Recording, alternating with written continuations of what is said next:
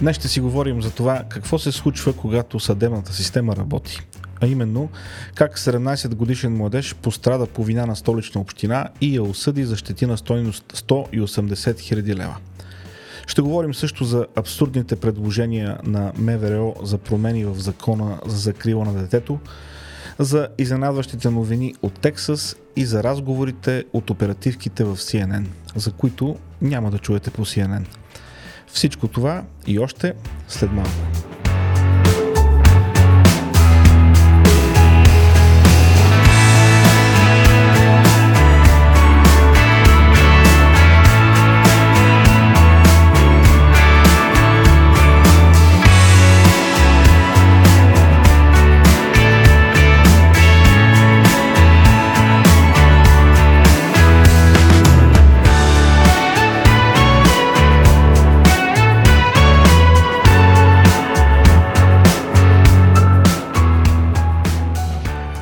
Здравейте отново. Лекс Беген информира, че столичната община е осъдена да плати обещетение от 180 000 лева на младеж, който е пострадал тежко и е с трайни страдания и увреждания след падане в 3 метров ров в района на НДК. Как е възможно, питате, да има такъв ров? Ами, възможно е. В столична община всичко е възможно. След като се свестил от пропадането, ученикът разбрал, че се е озовал в подземният паркинг – Обадил се на родителите си, защото не е можел да стане и изпитвал силни болки в левия глезен. При падането лявото му ходило е поело цялата тежест, което е довело до изкълчване, щупване и разкъсвания, съобщава БГ.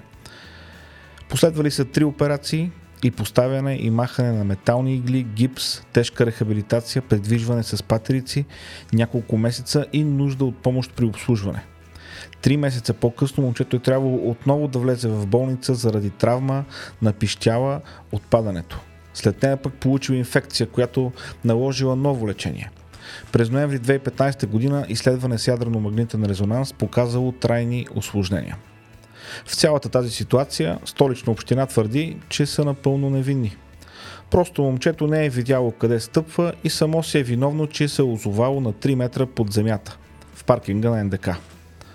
Всъщност, те просто не са оградили и осветили изкупа по начин, който да покаже, че има опасност за преминаващите. И нека си признаем, всички ние сме виждали такива ремонтни дейности, които не са обозначени и осветени достатъчно. А имало и случаи, когато по чисто чудо не сме се оказвали в някой изкуп с колата или пеша.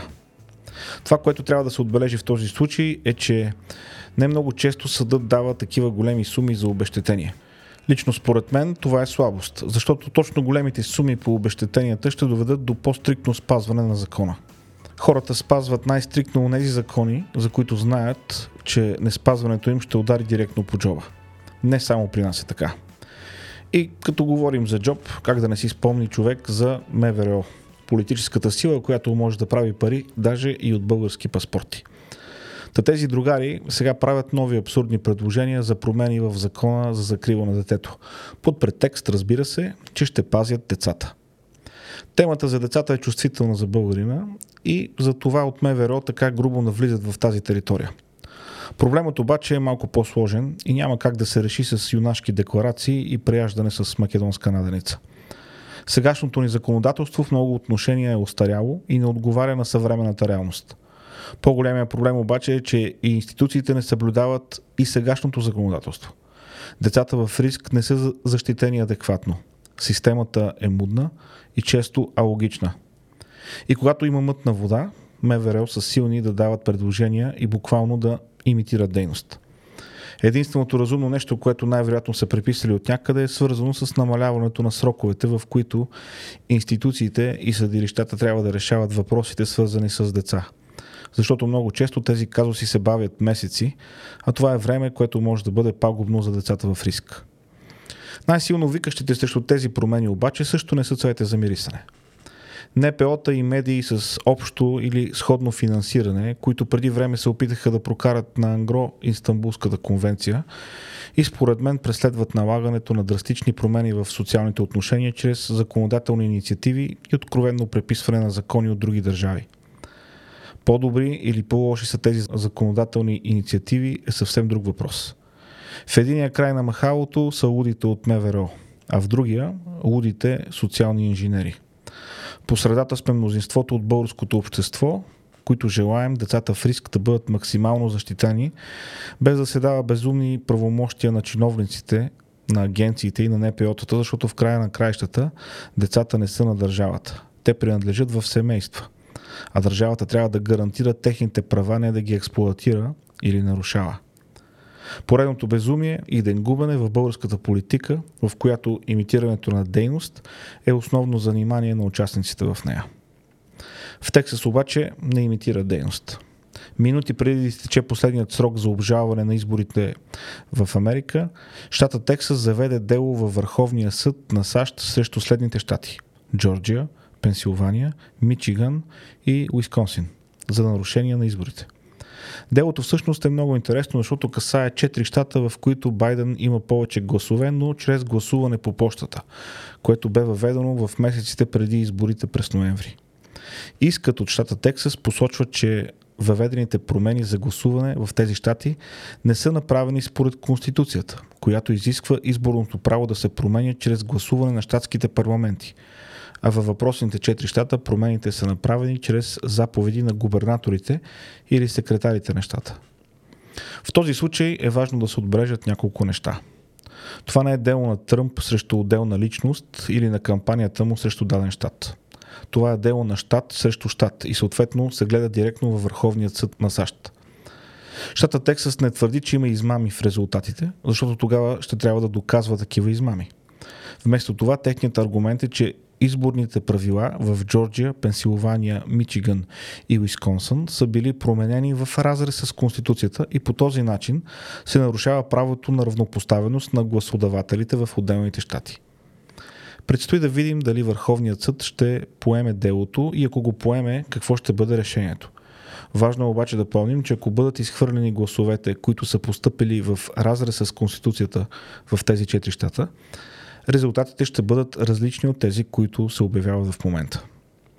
Предвид изискването за сертифициране на резултатите през следващата седмица, Върховният съд ще трябва да действа много бързо и остава неясно как ще се развие ситуацията. А като говорим за ситуация, трябва да споменем и ситуацията в CNN, където нещата не са спокойни. Наскоро Project Veritas започна да публикува записи от сутрешните оперативки на CNN. От новинарския канал заплашиха със съд, но едва ли ще могат да направят нещо.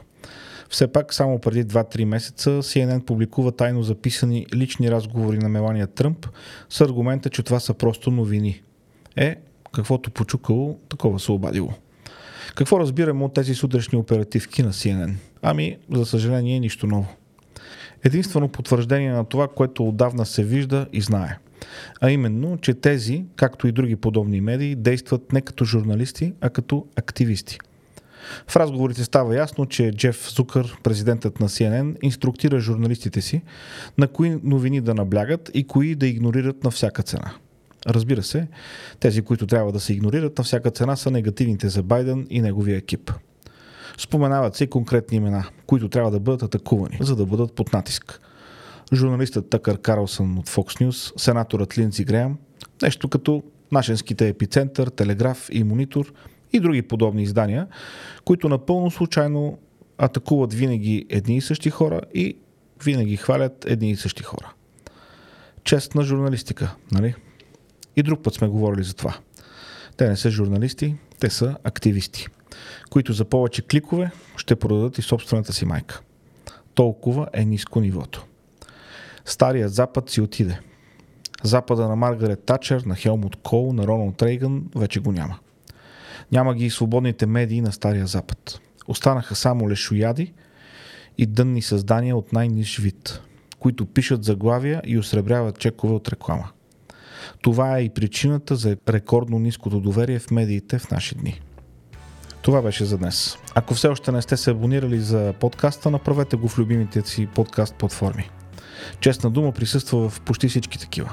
Връзки за това може да намерите на страницата честнадума.com. Ако съдържанието ви е харесало, може да оставите положителен коментар където и да слушате. Също така може да подкрепите и чрез PayPal, като линк за това има на нашата страница. И моля ви, Споделете този подкаст с приятели. Разчитам на вас, защото вие сте най-добрата ми реклама. Желая ви всичко добро, бъдете здрави, пазете се в това време и най-вече останете будни. Чао, чао!